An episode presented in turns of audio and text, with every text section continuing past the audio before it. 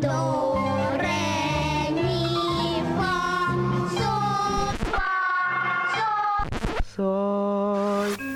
программа Алены Апиной «ФаСоль». Как по нотам разговор с теми, кого вы знаете и любите, или узнаете и полюбите обязательно.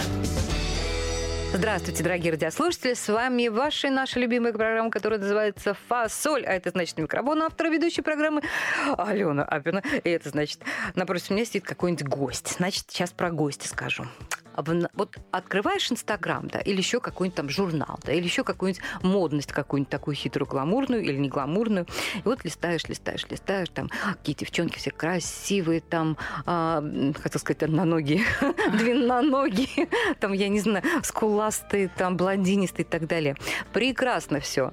Но, блин, они все одинаковые. Ну, вот они как под копирку сделаны. То есть они нашли себе какой-то идеал, да, и вот они, значит, то ли сами себя, то ли вы с помощью ножа и вилки доброго хирурга. Я не знаю, что они делают, но они все одинаковые. И такая редкость, что вдруг промелькнет какая-нибудь самобытная красавица, которая прям вот, ну, наконец-то что-то новое, свежее появилось, и прям отдыхает и глаз, и душа на таких вот других вот дивах. И главное, невозможно это самое себя выстрогать-то, потому что фиг такой вот подделаешь. Это я сейчас вообще про красоту, а сейчас буду говорить про искусство. В современном искусстве, к сожалению, происходит практически то же самое. Появилась какая-нибудь дива, и вот давай, значит, вот у нее понеслось, и, значит, и меня вот сейчас я сделаю, как она, и будет все круто. Ну, иногда, в общем, не знаю, там, насколько круто, но как-то вот оно там тоже вот по образу и подобию. И вдруг ни с того ни с сего появляется какая-нибудь свежесть такая вот аппетитно-ароматная, которая вообще ни на кого не похожа. И думаешь, господи, да как же мы жили-то без всего этого? Вот, друзья мои, как же вы жили, пока у нас не появилась эта прекрасная девушка, которую зовут Светлана Николаевна. Здравствуйте, Светлана Николаевна Колпакова. Как представили-то. О, видал, как? И дальше пиджачок сниму. Снимаю сначала пиджак, а дальше разберемся, что у нас тут, как покатит. Значит, сейчас многие так думают, ну, что-то, Светлана Колпакова. Вообще, по букве словосочетания очень похоже на какую-то балерину. Вот как-то да? Вот как-то. Ну, вот вообще балерина такая прекрасная была, Колпакова. Ирина Колпакова, да. Ну, вот как-то вот, когда вот слышишь как-то вот такое вот имя и фамилия, не какая-то там, а сразу думаешь, ну, наверное, какая-нибудь там балетная, наверное, может, ты что, какой-нибудь. В общем, это я недалеко ушла, мысль где-то там. Да. Но мы сейчас откроем сразу вот одну карту, прям сразу все вам откроем, значит... Порадуйте за меня, значит, у меня недавно взяли саундтреком песню в большую какую-то киношную работу, сериала 16 серий, вот, и я просто очень рада была, что все получилось, и песня понравилась, и, в общем, все мне понравилось, и единственное, значит, и когда мне режиссеры, продюсеры, значит, говорили, что у нас сама Колпакова в главной роли, и я так сижу, так думаю, я говорю, круто, это прям все здорово. Я говорю, а где я могла... И что я могла пропустить в этой жизни? Что, значит, у вас прям вот щеки дуются, а я сижу и тут думаю, как бы мне это... Неловко как-то, да. И они стали перечислять, и вдруг они назвали вот это вот то самое, вот, от которого я просто не могла оторваться. В общем, если кто-то смутно себе представляет, да, потому что в основном девушка болеет театром. Значит, надо бежать в МХТ, чтобы понять, кто такая вообще эта Колпакова на самом деле. Вот. А в кино, конечно, мимо не прошло. Но вот для меня эта девушка, она меня шарахнула просто вот прям острой бритвой по лбу и сказала, вау, вот это да, вот так тоже можно. В общем, это оттепель, это жена нашего великого, значит, Михаила Олеговича Ефремова. Это та самая... Наденька, да. Боже мой, надо же было сыграть такую вот... Ну, вот эту вот... Ну, прям вот... Клуш такую-то, я не знаю, просто это очаровательную клуш. И по-другому никак уже.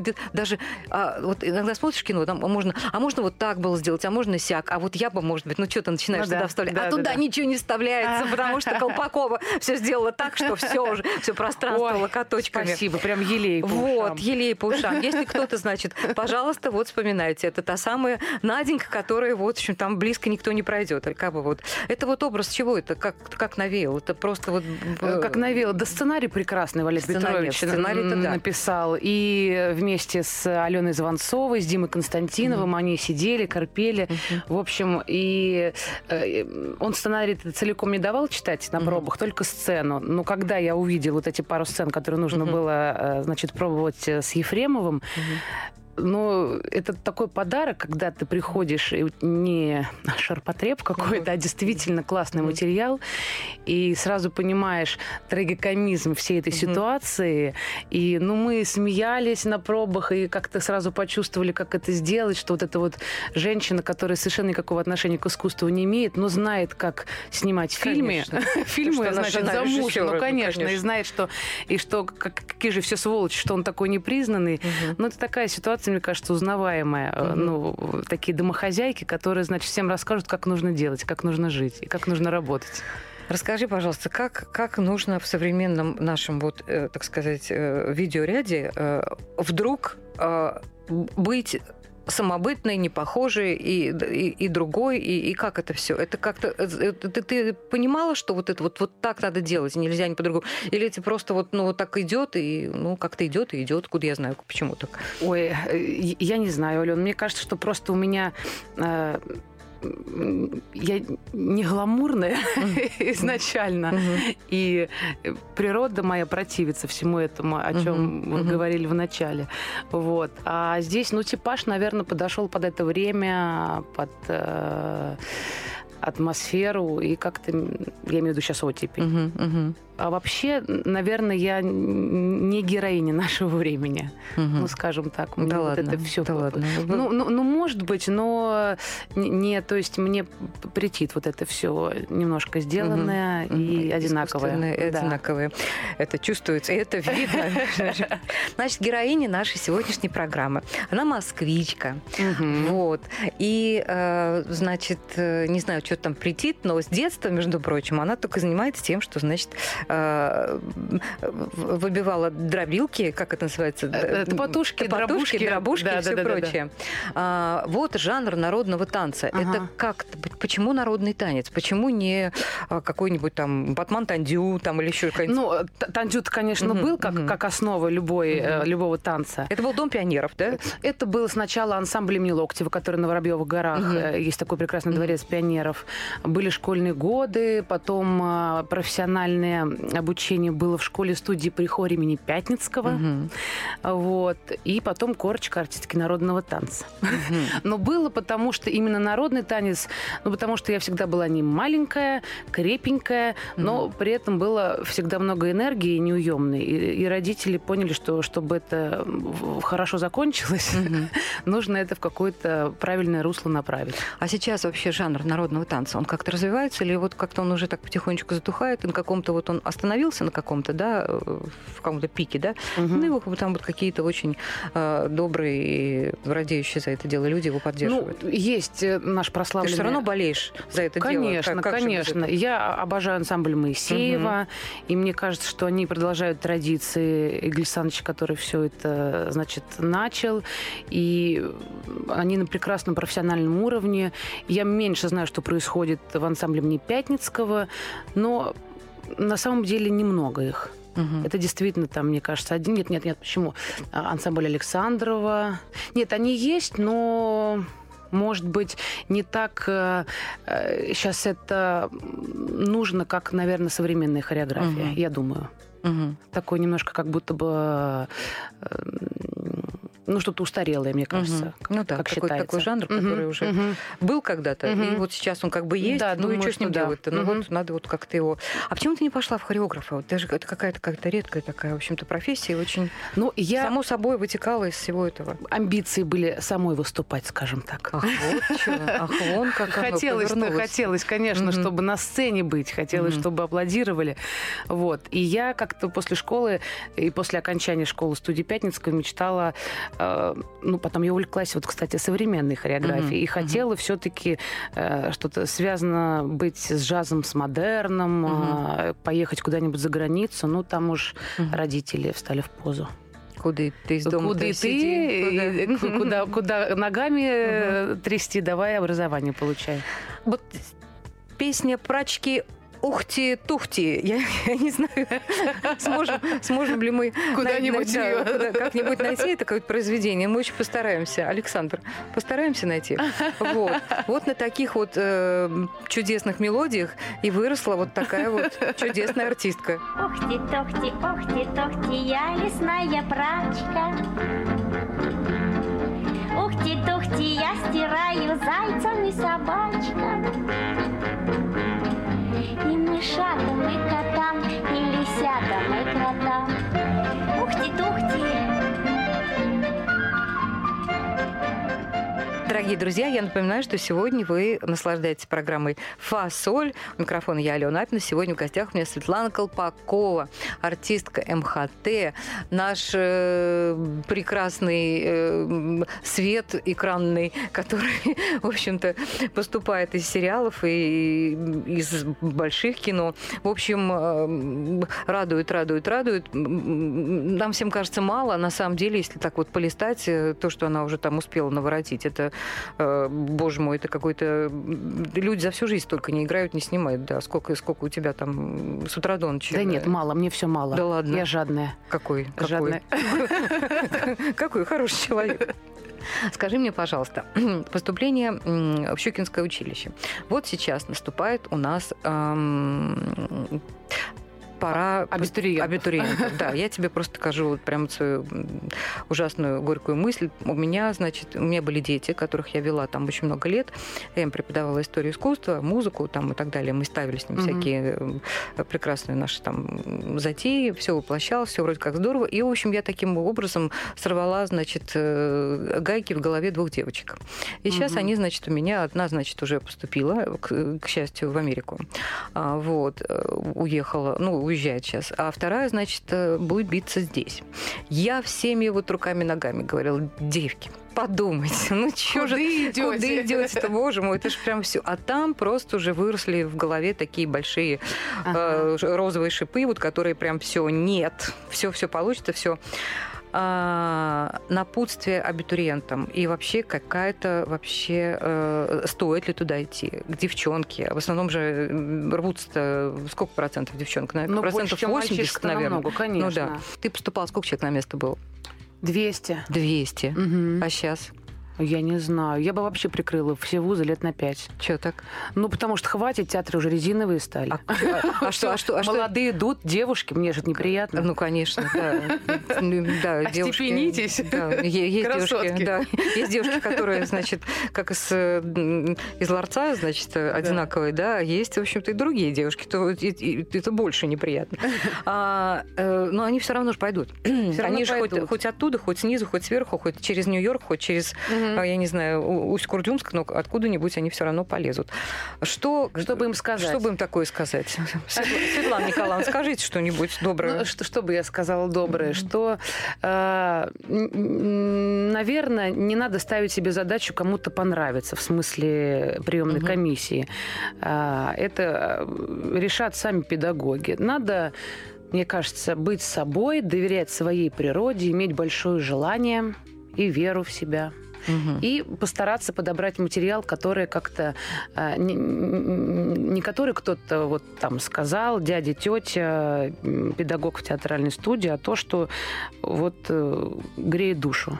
И за счет чего хочется как-то выразиться, наверное, так. А ты кто тебе материал? Ты сама? Я смешно скажу. А мне материал помогала подбирать мама, которая экономист по образованию, никакого отношения к искусству не имеет. И попала в точку. Вау. Но она как-то мне всегда говорила, что ну вот вроде как-то юмор у тебя есть, ну давай Зощенко возьмем. Я говорю, ну давай возьмем. Ага. Ну что, ну басню, давай Крылова. Я говорю, ну давай. А какую басню ты читал? Ой, у меня было несколько, и «Музыканты» называлась, и классическая «Ворона и лисица». Я вообще не занималась ни в каких студиях театральных, поэтому даже не знала вообще, что это такое, с чем это едят, что такое театральный вуз. Вот, поэтому как-то шла так вот на авось. А когда, мне кажется, идешь так, что подсознательно, что все равно ничего не получится, обычно получается. Студенческие годы – это самое яркое, непредсказуемое и бешено прекрасное время? Или это такая труд, которая, в общем-то, и вспоминать не хочется? Нет, это, конечно, бешено прекрасное время, но, безусловно, связано с трудом, с затратами.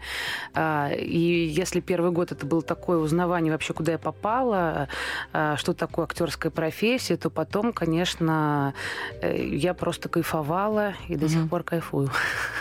Ну, то есть это вот какое-то, как бы пафосно не сказать, но я поняла, что это именно то дело, которым я хотела бы заниматься всю жизнь. Угу. А сколько человек отвалилось? Я вообще сейчас про поступающих. Да, я все про них. Да. Все туда, вот они, да? Ну да, вот думаю, сейчас они поступят, да. Вот есть такие, которые прошли вот все вот эти вот круги ада, да, чтобы туда поступить, да, чтобы... Ну, вот, у нас поступило, наверное, где-то 30 человек с копейками, а выпустилось 20. Угу. Вот. То есть это всех сами ушедшие или отчисленные? Нет, это по-разному. Отчисленные с разных годов. По разным причинам. Да. После первого, после второго, после третьего. Я вот была очень как бы удивлена, когда узнала, на чей курс ты поступила. Я этого человека знаю прекрасно. Мы с ним... То есть он у меня бывал на концертах. Он мне даже предлагал как-то... Он говорит, ну ты там детям читаешь какие-то свои там лекции по искусству. Угу. Приходи к нам, там расскажешь, что... Я говорю, да вы что, Михаил Борисович? Значит, все знают прекрасно этого педагога, значит, у кого... набиралась ума-разума Светлана Николаевна. Это Михаил Борисович Борисов, который вел на каком-то из каналов то ли Спортлото, то ли... Да, мне кажется, он до сих пор ведет. Кажется, стоит такой человек, который вот номер бабки или еще что-то такое. Да. Говорит и говорит. Ну, что такое? А потом я сама была удивлена, что он, оказывается, там профессор. Да, он преподает... У него режиссерский факультет в Щукинском училище очень давно. И вот он выпустил нас как свой первый актерский курс.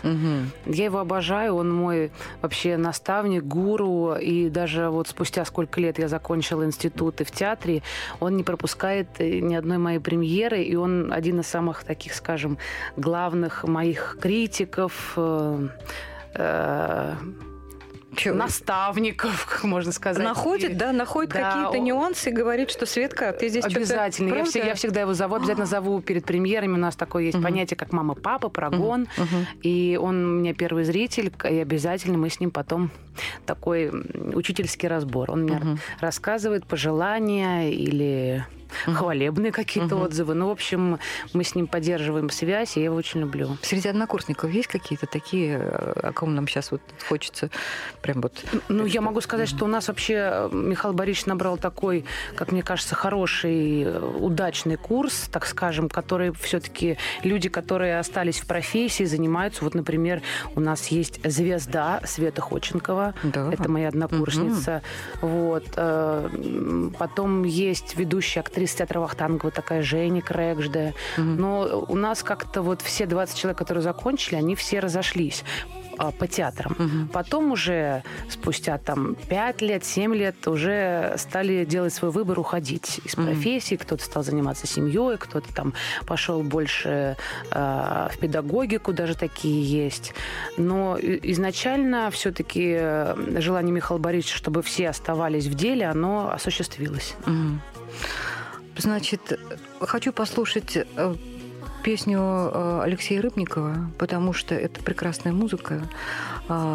И хоть она как бы все равно у нас ассоциируется с музыкой кино, а мы сейчас с тобой начнем говорить про кино, а потом про театр, потому что немножечко про кино, ну это так сказать, а потом много-много про театр. А сейчас Рыбников. Полночь забвения на поздней окраине жизни твоей.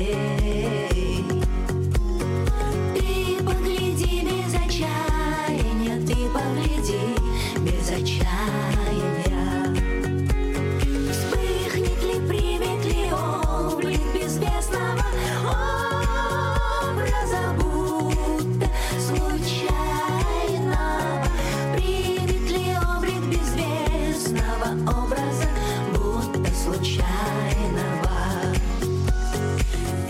Дорогие друзья, вы наткнулись на программу «ФаСоль». Если кто случайно включил радиоточки, а тот, кто специально слушает, я, в общем-то, хочу освежить в памяти, что микрофон я, Алена Апина, и напротив меня сегодня сидит прекрасная девушка, которую зовут Светлана Колпакова. Значит, после, как ты получила корочку, уже профессионально стала актриса, ты пошла во все тяжкие, пошла сниматься в сериалы. Да. 200 серий. Продала душу. Это как? Это как? Расскажи мне. Это что? Это же адский ад.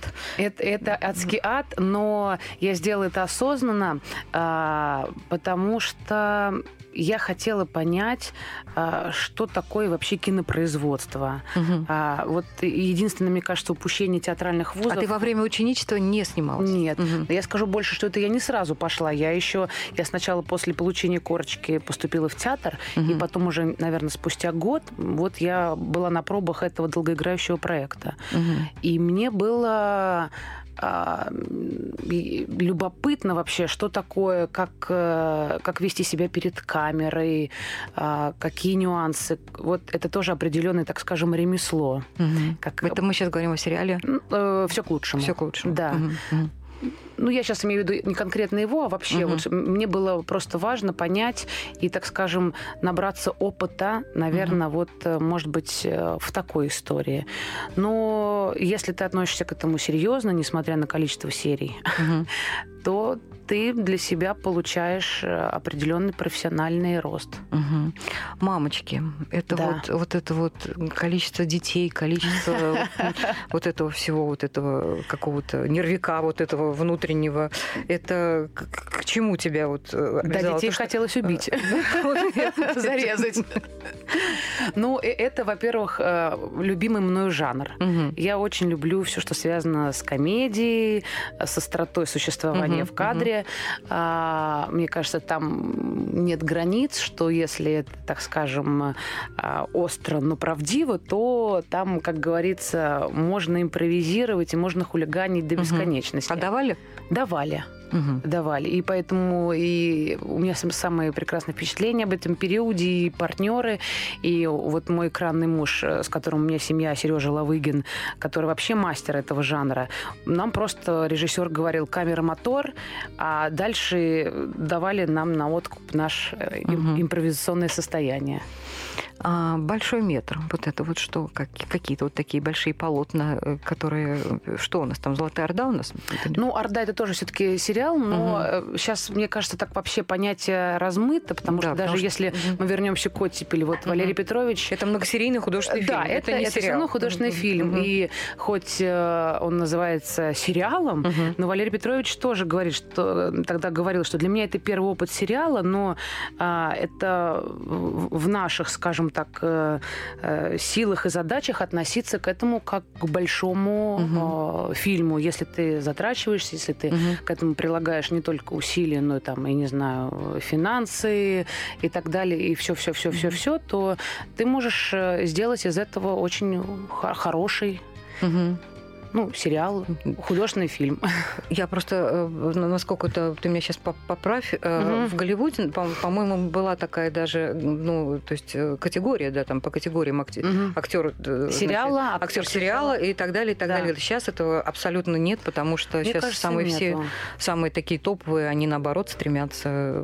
Ну, понятно, что, наверное, всегда я помню, что после института у нас же у всех желание сниматься только в большом фильме, mm-hmm. в артхаусном кино и так далее. Но в какой-то момент тот же Михаил Борисович сказал мне: Светочка, ты можешь этого большого фильма ждать всю жизнь. Uh-huh. Либо ты получаешь профессию, либо ты пытаешься развиваться профессионально, расти, получать опыт. Uh-huh.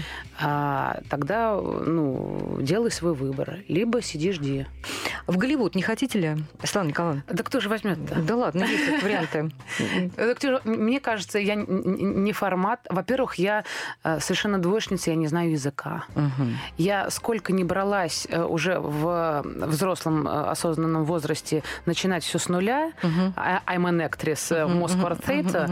И когда новый... London Capital. Да-да-да. И когда какой-то новый спектакль на выпуске или запускается новый телевизионный проект, проект, то, естественно, у меня нет времени делать домашнее задание по английскому языку, поэтому это все, значит, опять на уровне школьной программы. Вот. Потом, мне кажется, что...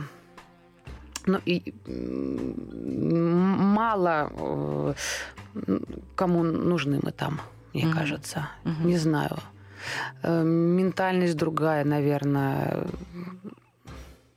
Ну, ты же знаешь эту реальную историю, да? Игорь Меркурпанк, который актер Ленкома, да, ему Спилберг предложил в списке Шиндлера, да, сыграть какую-то там эпизодическую роль, и он не поехал. Почему? А у него были елки, у него были спектакли, которые...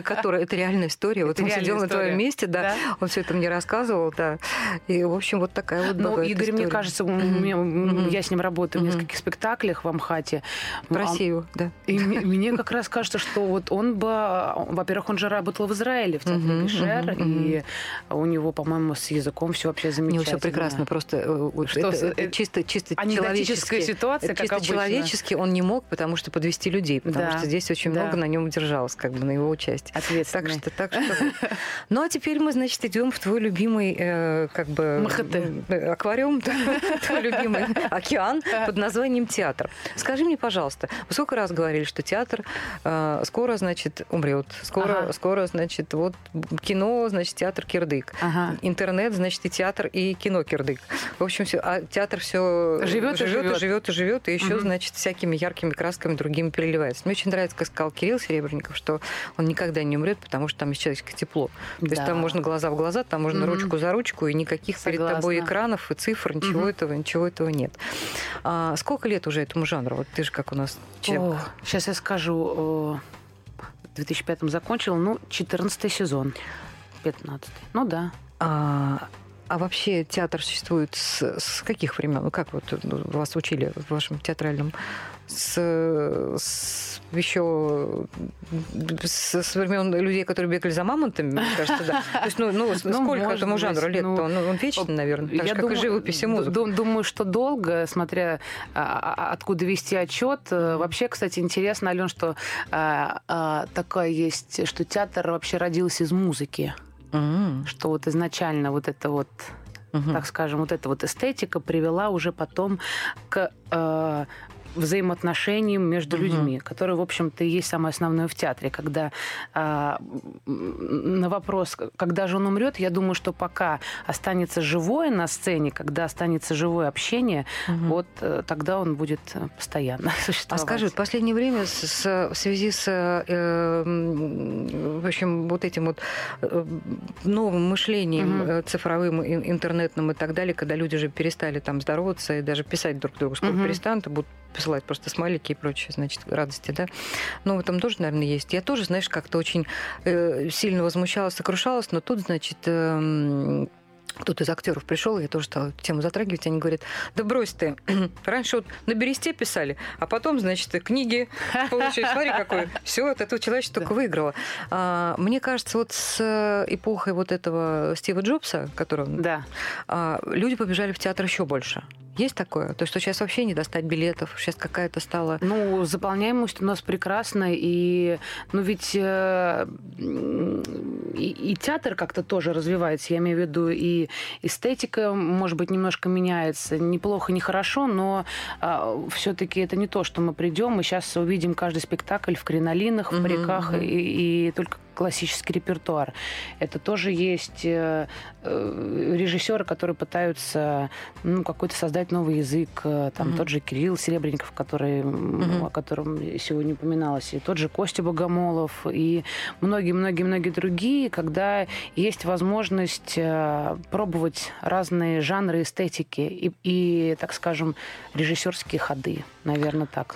Ну, давай все-таки начнем с Олега Палыча. Ой, с удовольствием. Вот с Олега Палыча, потому что это мой земляк, он же саратовский наш, и у него, значит, когда там в Саратове раньше там говорили, что вот здесь вот играл Олег Палыч, вот здесь вот он ходил, вот тут он стоял, вот тут он, значит, что-то еще, значит, какие-то там телодвижения делал. Вот. И человек тут, что говорит, бесконечный какого-то обаяния, культуры, суперпрофессии и так далее. А сколько ты с ним проработала? Ну, вот он непосредственно брал меня при поступлении в театр, так скажем, он вообще человек, который не боялся брать студентов из других вузов, потому что принято, что вроде там Вахтанговский берет только Щуку, МХАТ берет из школы-студии, а вот как-то он взял вроде как меня из вражьей территории. Как однажды призналась мне Светка, я взял тебя от жадности, чтобы такая не досталась никому. Не оставайся, что никому. Да, что вроде как народу много, девчонок много, но я возьму, чтобы никто другой, значит, меня не отобрал. Вот. И у меня так вот с ним уже так, мне кажется, были очень хорошие отношения, теплые, творческие. Я с ним играла во многих спектаклях. И вот последний спектакль, который мы с ним играли, это «Чайка» в Театре Табакова. На Серпуховку перенесли. И он, конечно, действительно уникальный человек, который, мне кажется, рождается раз в 100 лет, который состоялся и как великий артист, и как педагог, и как человек, который создал театр, и как, мне кажется, такое модное слово менеджер. Ну, то есть вот сочетание и творческого, и всего-всего-всего в нем. Мне кажется, такие люди, как Олег Палыч, они не чувствуют возраста. Мне кажется, от них невозможно услышать. Это да правда. Я в твои годы. Да, да, деточка, ты знаешь, кто с кем ты разговариваешь? Вот этого просто невозможно. Да, это правда. У меня вот как бы в памяти очень хорошо, значит, до сих пор, значит, Михаил Саввич Танич, который тоже на 9-м десятке, значит, умер. И никогда в жизни даже подумать невозможно было, что он начнет трясти там своими сединами, значит, и говорить, а что такое там. Современный абсолютно. И да, даже вот если говорить именно вот про там спектакли, то он, Олег Палыч, не боялся брать молодых режиссеров, пробовать совершенно какие-то концепции, которые, казалось бы, мне кажется, ему совсем не близки. А влезал он в процесс, нет? Нет, он давал возможность, он давал площадку и говорил, что пробуйте, рискуйте, я всегда прикрою вам спину. Ну, то есть вот такой у него подход был, потому что он понимал, что вкусы разные, зрители разные, на каждый спектакль найдется свой зритель. И для того, чтобы в МХАТе было огромное количество спектаклей разного репертуара, я думаю, и то, что это пока есть, это, конечно, его заслуга. А театр при Олеге Палыче и театр сегодня – это два разных театра или это? Ой, пока рановато, конечно, об этом говорить, потому что это первый год без Табакова, и я понимаю, насколько сложно Женовачу Сергею Васильевичу, который просто как окунули, да, в этот огромный океан, и это переходный такой сезон. Пока это непонятно, но я предполагаю, что, конечно, наверное, политика театра будет меняться. Может быть, эстетически чуть-чуть другая она будет, но я думаю, что Сергей Васильевич мудрый человек и понимает, что это нужно сделать достаточно корректно, потому что все-таки, мне кажется, МХАТ – это успешный театр. И то, что годами нарабатывал Олег Палыч, это нужно сохранить. А антрепризы тебя не тянут никуда? Я никогда не имела такого опыта работы в антрепризе, но мне стали предлагать. Я пока неохотно соглашаюсь, потому что достаточно плотно занята в театре. Я хотела тебя спросить по поводу твоего вот этого опыта Топотушкиных, да, и современный театр. Дают тебе там танцевать-то, нет? Конечно. И танцевать, и петь дают, что для меня было изначально просто стрессом. Да. Потому что я человек, который как бы молча всегда слушала музыку и, так скажем, отплясывала ритм, да, синкопы и так далее.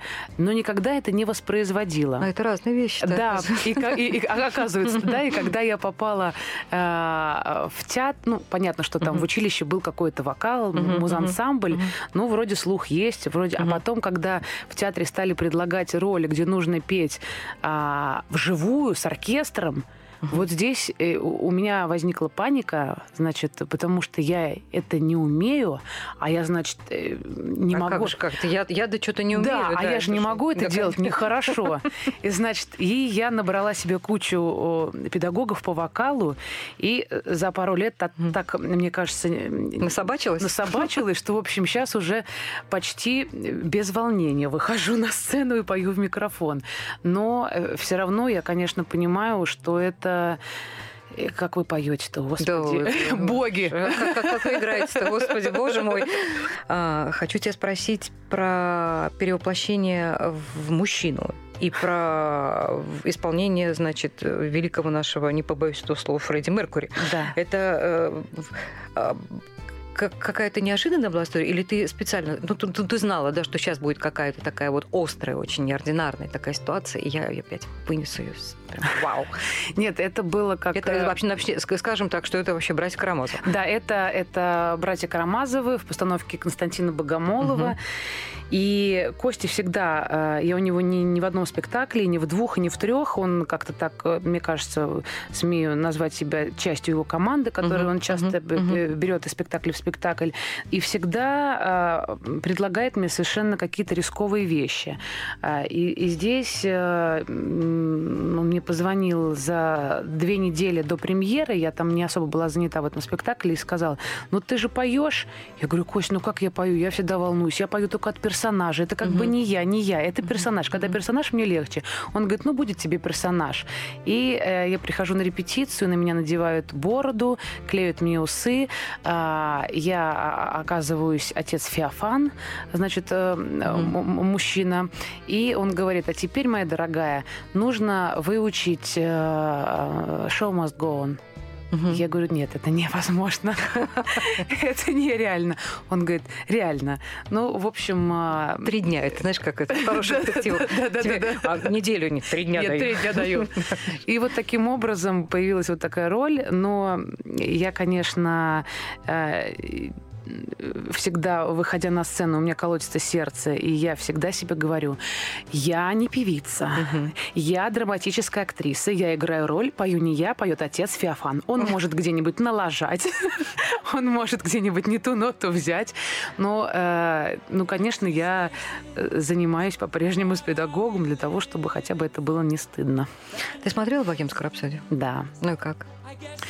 Но мне кажется, что артиста сыграл замечательно. Я не могу судить по каким-то музыкальным. Я вообще как-то... Я просто по-актерски. По-актерски мне понравилось. Он же «Оскар» получил. Да. И я потом специально, придя домой, посмотрела этот концерт. И он просто в листа снял, конечно. А давайте послушаем кусочек великого нашего Фредди Меркьюри. Почему? Что мы имеем право?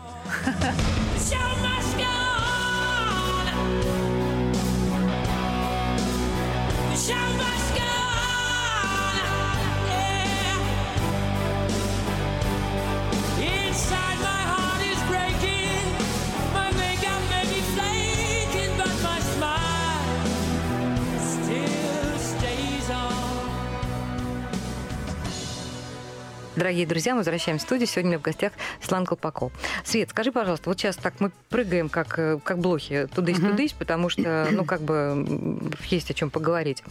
Хотела бы ты сняться, например, вот в таком кино, как «Ла-ла-ленд», да, вот смотри, там же что происходит? Это же какая-то, фантастическая совершенно история. Это невозможно в это поверить, что один и тот же человек танцует, поет, играет, выглядит и так далее. Как нам добиться такого кино? Чтобы это были неряженные, понимаешь, к сожалению. Да. Это всегда у нас шлейф . Я сейчас не буду называть какими-то... Все равно прекрасные фильмы, но это душок того, что ряженые встали. Понимаешь? Да, нет такого-то. Как бы... ты не хочешь сыграть такое, чтобы там прям оторваться от души и в танце прям и забиться? Я бы хотела, потому что, мне кажется, эта история мне близка, потому что я, в общем-то, и двигаюсь неплохо. Сейчас вроде как-то и петь стало не так и плохо.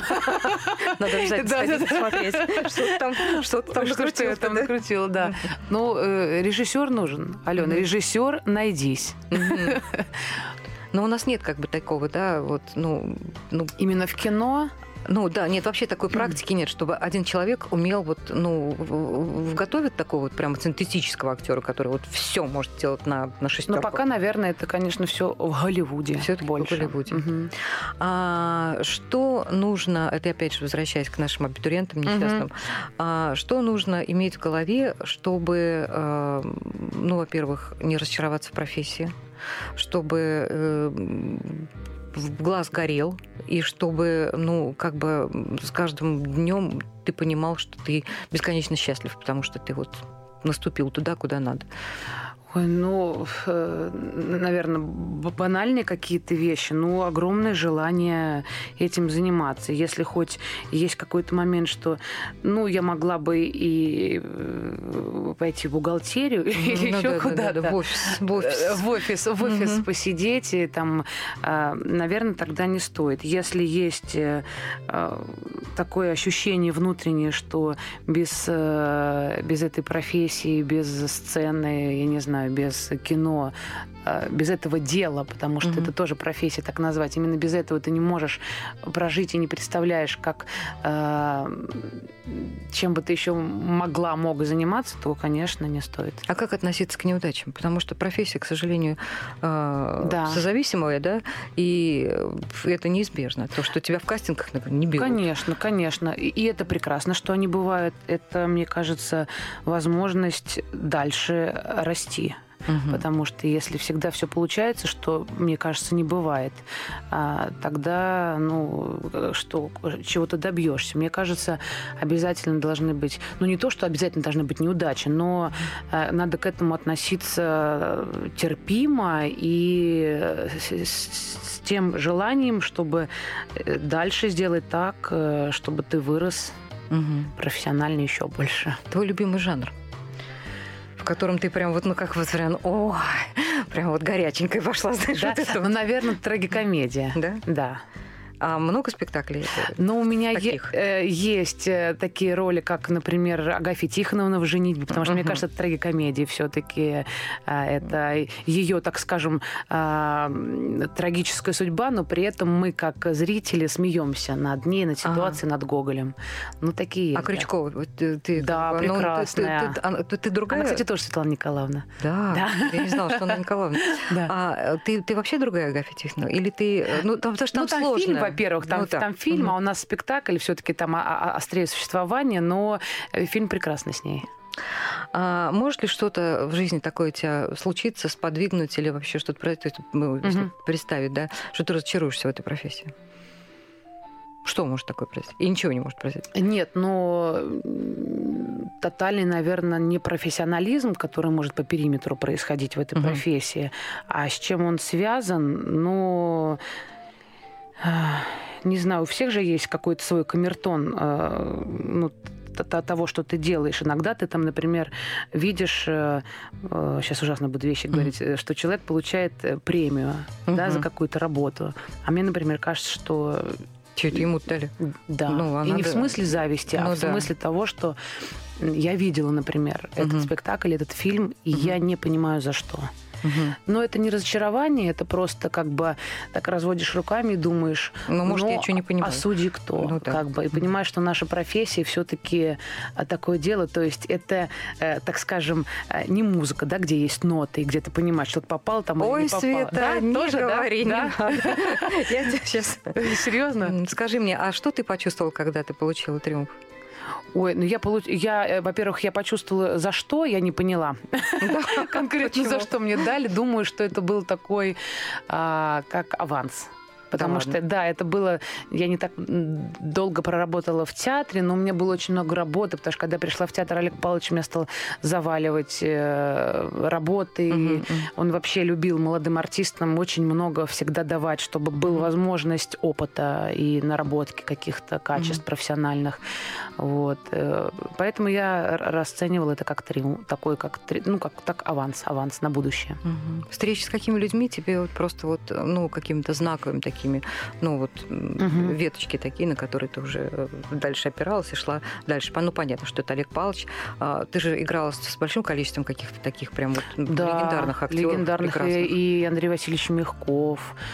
Да, много. Ну, изначально вообще одна из веточек — это Михаил Борисович Борисов, который взял меня на курс, который, в общем-то, принял меня в эту профессию, дал возможность ей заниматься. А потом уже, да, ну и режиссеры, и Валерий Петрович Тодоровский, и Милена Фадеева, многие-многие. Скажи мне, пожалуйста, чему нельзя научиться в актерской профессии? Вот, ну, все, вот смотри, петь, ты говоришь, была слаба, надо пенье. Раз, как-то подтянулась. Там еще каким-то вещам можно научиться. Там все. Чему нельзя научиться нигде, не в вузе, вот, ничему. А без этого как профессии-то и нет. Ну, конечно, бы хотелось бы, чтобы был изначально там талант, абитуриента или дарование, но здесь такая штука хитрая, потому что он тоже, мне кажется, может зачахнуть. Этот, да, если не кормить, не поливать, не развивать. Поэтому, да, если ты не будешь так отчаянно петь, танцевать, грубо говоря, и его развивать, то грош тебе цена. Поэтому любой талант, любую твою природу, там, не знаю, самобытную, данность твою, все равно ее нужно питать и над ней работать. Куда нам бежать? Где тебя смотреть? Где? Что?